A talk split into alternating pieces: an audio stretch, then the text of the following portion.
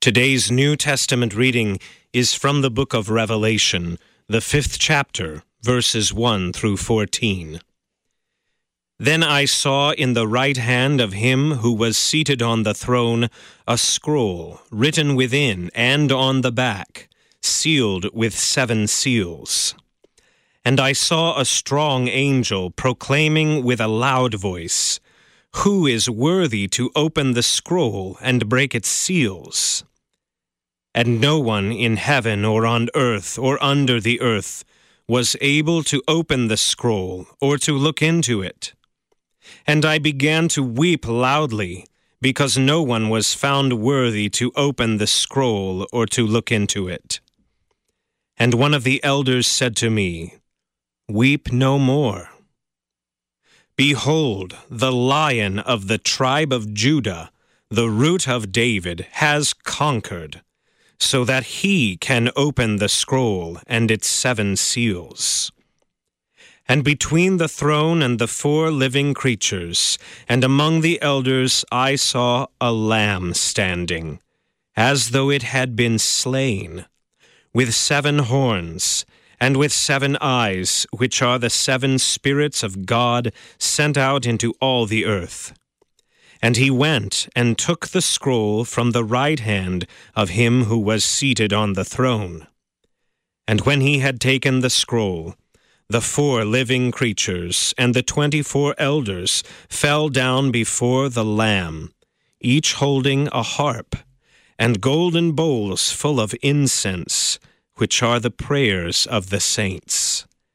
And they sang a new song, saying, Worthy are you to take the scroll and to open its seals, for you were slain, and by your blood you ransomed people for God from every tribe and language and people and nation. And you have made them a kingdom and priests to our God, and they shall reign on the earth. Then I looked and I heard around the throne, and the living creatures and the elders, the voice of many angels, numbering myriads of myriads, and thousands of thousands, saying with a loud voice, Worthy is the Lamb who was slain to receive power and wealth and wisdom, and might and honor and glory and blessing. And I heard every creature in heaven and on earth and under the earth and in the sea and all that is in them saying, To him who sits on the throne and to the Lamb be blessing and honor and glory and might forever and ever. And the four living creatures said, Amen. And the elders fell down and worshipped. This is the word of the Lord. For today's meditation on God's Word, we welcome Pastor Jeffrey Burnt from Christ Our Savior Lutheran Church in George, Washington. There is much at this time of year that has us waiting in expectation. With Christmas approaching, some of you may have children returning home from school, or you may have grown married children who are planning to visit for the holidays. And yes, you are waiting with expectation. There is an opportunity to see the children or the grandchildren, and you are looking forward to the future unfolding and looking forward to sharing some memories. And wouldn't it be nice if we could always look forward to the future unfolding with such expectation? As most of us know, however, that is not always the case.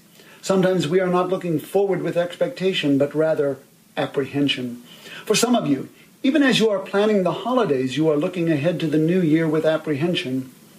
Some of you may have parents that are in need of greater elder care.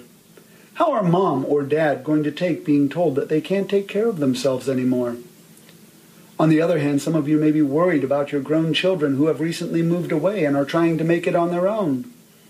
Those worries may stem from simple fears about their financial resources, or there may be larger concerns regarding their spiritual drifting and whether being apart from them will only further that drift.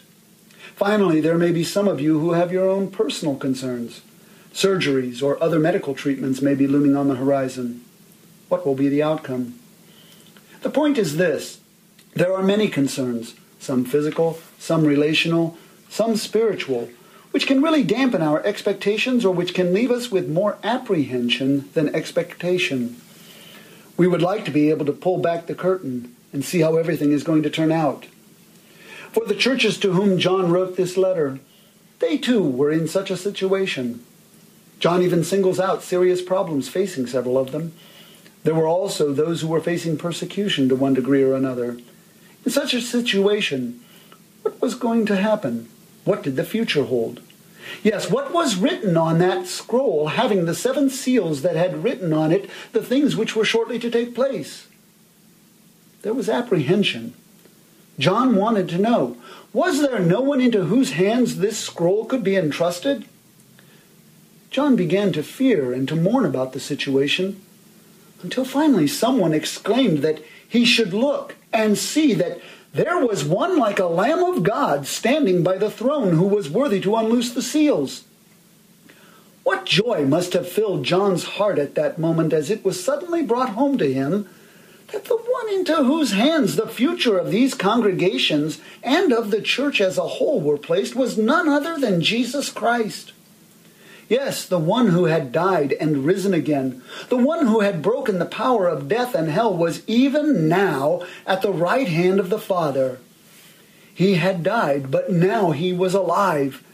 And yes, into his hands the church and its mission and its future have been placed. Are there real issues? Yet whatever is to happen is in his control. John saw here a vision of the ascended Lord. And yes, this is the comfort that the church, the people of God, has from Jesus' ascension.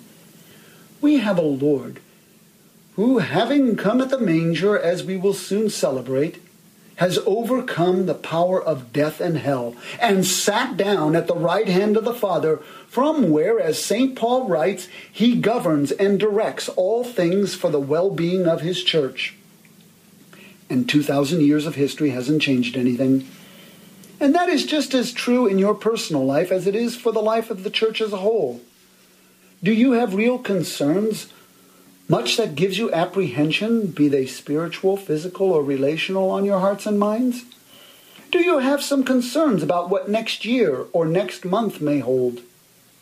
What we are reminded of in these verses is that there is one who holds all these matters in his hands, one who has died and risen again, yes, even our Lord Jesus Christ. And as we know, this one is one who has loved us very much who's given his very life for us and who is willing and able to work all situations for the good of his church, for the good of all who believe and trust in him.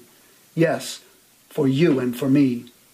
Therefore, while there are real concerns, we needn't be apprehensive, but rather knowing the one into whose hands all things are placed, you and I may lay our concerns, our cares, any situation which may be overwhelming us into his hands in confident expectation that he is able and willing to fulfill his good and gracious purposes in every situation.